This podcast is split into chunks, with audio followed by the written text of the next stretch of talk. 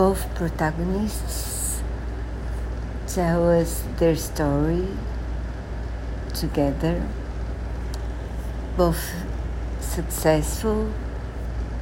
He a marketman, she a lawyer.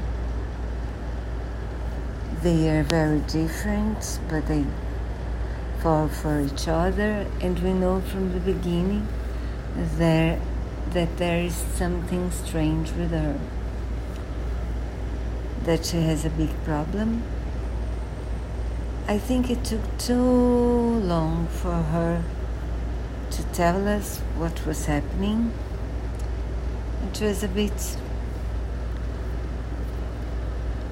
It made me made me a bit upset. Anyway, you know, I wanted a sugar coated novel there it is. Not very good, not bad. Okay.